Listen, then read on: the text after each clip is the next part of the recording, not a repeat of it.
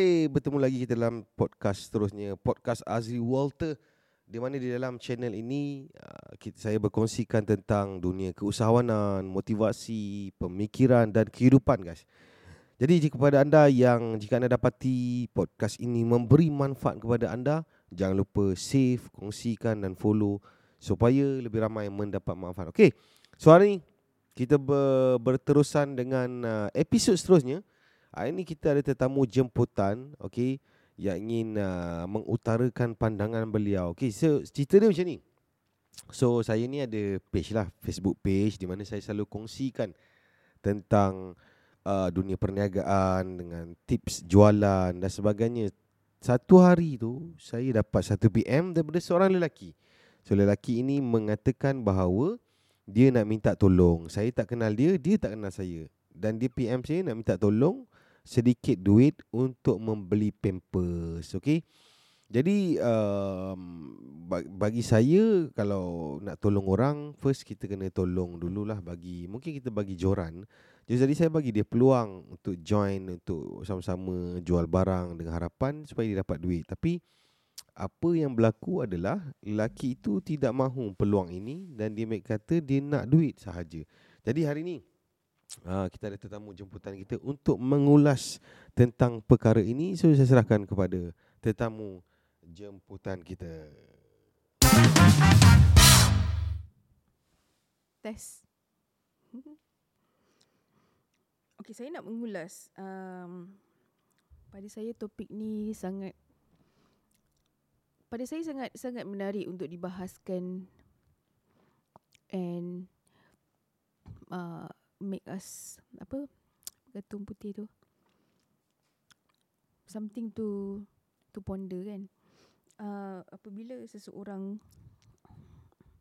datang kepada kita meminta bantuan bantuan dari segi wang ringgit perkara ni mungkin tak dialami oleh semua orang okay uh, it depends it, uh, depends pada pada status kewangan setiap orang lah but when you become when when you have a, status di mana orang menganggap dan melihat kita berduit dan kita didatangi oleh uh, peminta-peminta bantuan ini okay. Um, saya pernah uh, saya okay uh, first kali saya nak ulas dulu kisah seorang uh, lelaki yang datang uh, ini contoh lah uh, apart from all the cases uh, kita pick one case untuk dibincangkan uh, lelaki ni nama dia Mr. Mr. F. Uh, dia minta bantuan untuk membeli susu anak, pampers anak. Kemudian uh, kita jawab okay, saya bacakan eh in in in very detail cerita ni. Ini kisah benar sebenarnya.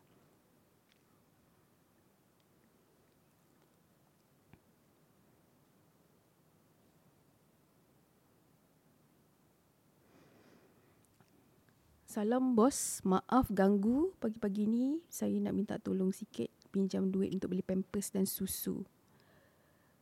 Untuk beli barang-barang anak. Okey. Jadi kita reply. Salam, uh, Waalaikumsalam. Uh, saya cadangkan tuan berniaga sambilan untuk pastikan ada cash flow untuk keluarga. Tidak perlukan modal, kami ada program di mana kapis kami supply dahulu barang untuk permulaan, bayar kemudian selepas jual. Sekiranya berminat, hubungi kami semula. Jadi kemudian dia pun tanya jual apa. Dan kita reply, dia kata, oh macam tu. Saya sebenarnya minta tolong terpul saya sebenarnya nak minta tolong terpulang lah. Abang nak bagi berapa, saya terima je ni bang. Okay. Okay, macam ni konsep dia. Uh, orang datang minta tolong, kita boleh tolong. Kita boleh tolong. I mean, kalau kita bagi dia hari ni, kita bagi dia RM50 how how confident you are that the same person will not coming back ask for more. Betul tak?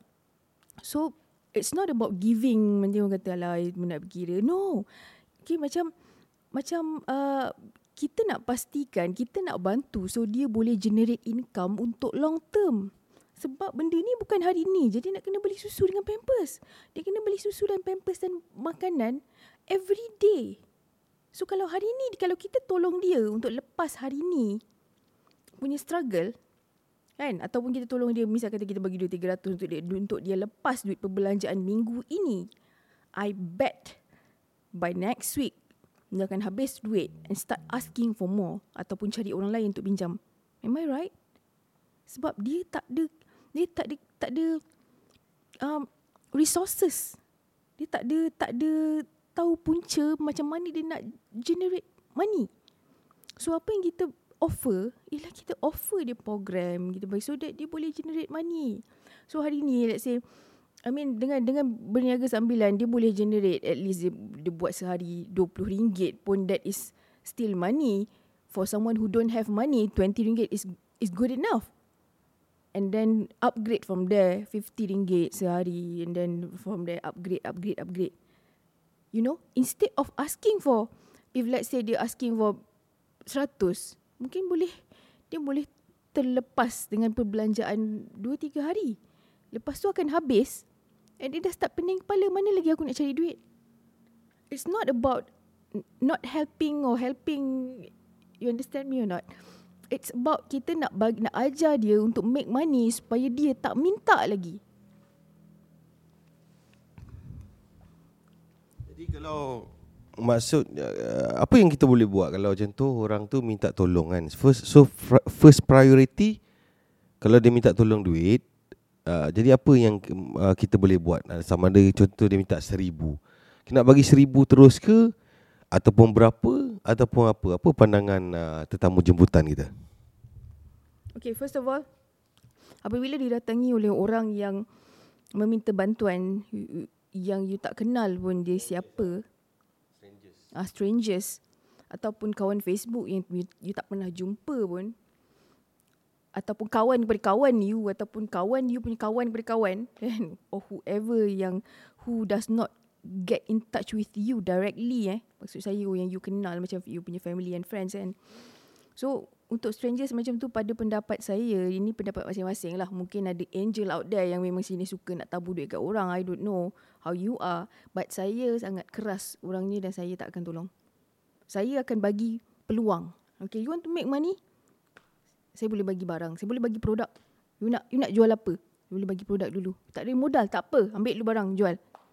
Tapi kalau sesimpel peluang ini ditolak and only asking for money I will not help. Pada pada saya dia macam ni. Uh, ada satu quote tu yang saya saya saya masih ingat dan saya pegang sampai sekarang. Do not help anyone who are not in the pursuit of helping themselves. Jangan tolong orang yang not in the yang yang tidak tolong diri sendiri. Nak buat apa tolong orang yang tak tolong diri sendiri? Dia kena tolong diri dia. Dia, dia, dia kena tolong diri dia dulu baru kita boleh support from the back. Kalau dia sendiri tak tolong, I mean, tak ada apa-apa usaha and effort, don't waste your time and effort untuk develop orang macam tu. Kita bukan Perdana Menteri yang nak kena jaga semua orang. First, kita jaga family kita dulu. Okay, jadi uh, itu antara perkongsian hari ini.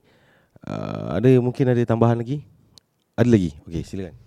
Okay, uh, ini bukan peristiwa pertama actually. Uh, saya ada, saya ada lagi satu peristiwa, okay. Uh, saya pernah uh, dulu ada ada seorang uh, bekas ejen saya yang yang uh, selalu tak ada duit nak makan. So saya selalu tengok dekat story dia macam dia tak makan. So every day dia tak ada duit nak makan. So actually dia will be happy enough kalau ada orang yang boleh transfer kat dia RM20, RM30 untuk dia lepas makan sehari. And then the next day dia tak ada dia dah, dah start tak ada duit. Dan bila dia tak ada buat sale dia tak ada duit lah. Tapi bila dia ada buat sale dia akan dia akan spend untuk food. First of all. Okay. So satu ada beberapa hari itu dia tak ada buat sale. So dia tak ada duit nak makan. So dia start asking uh, teammates yang lain untuk pinjamkan dia duit. So bila saya dengar ada orang mengadu dekat saya uh, uh, uh, minta nasihat saya what should uh, what is your action next action. So saya contact directly this this agent. Saya cakap dengan dia um, saya tak nak tolong dia. Saya, cakap, saya tak nak tolong bagi duit dekat dia. Saya cakap because I already give you a, a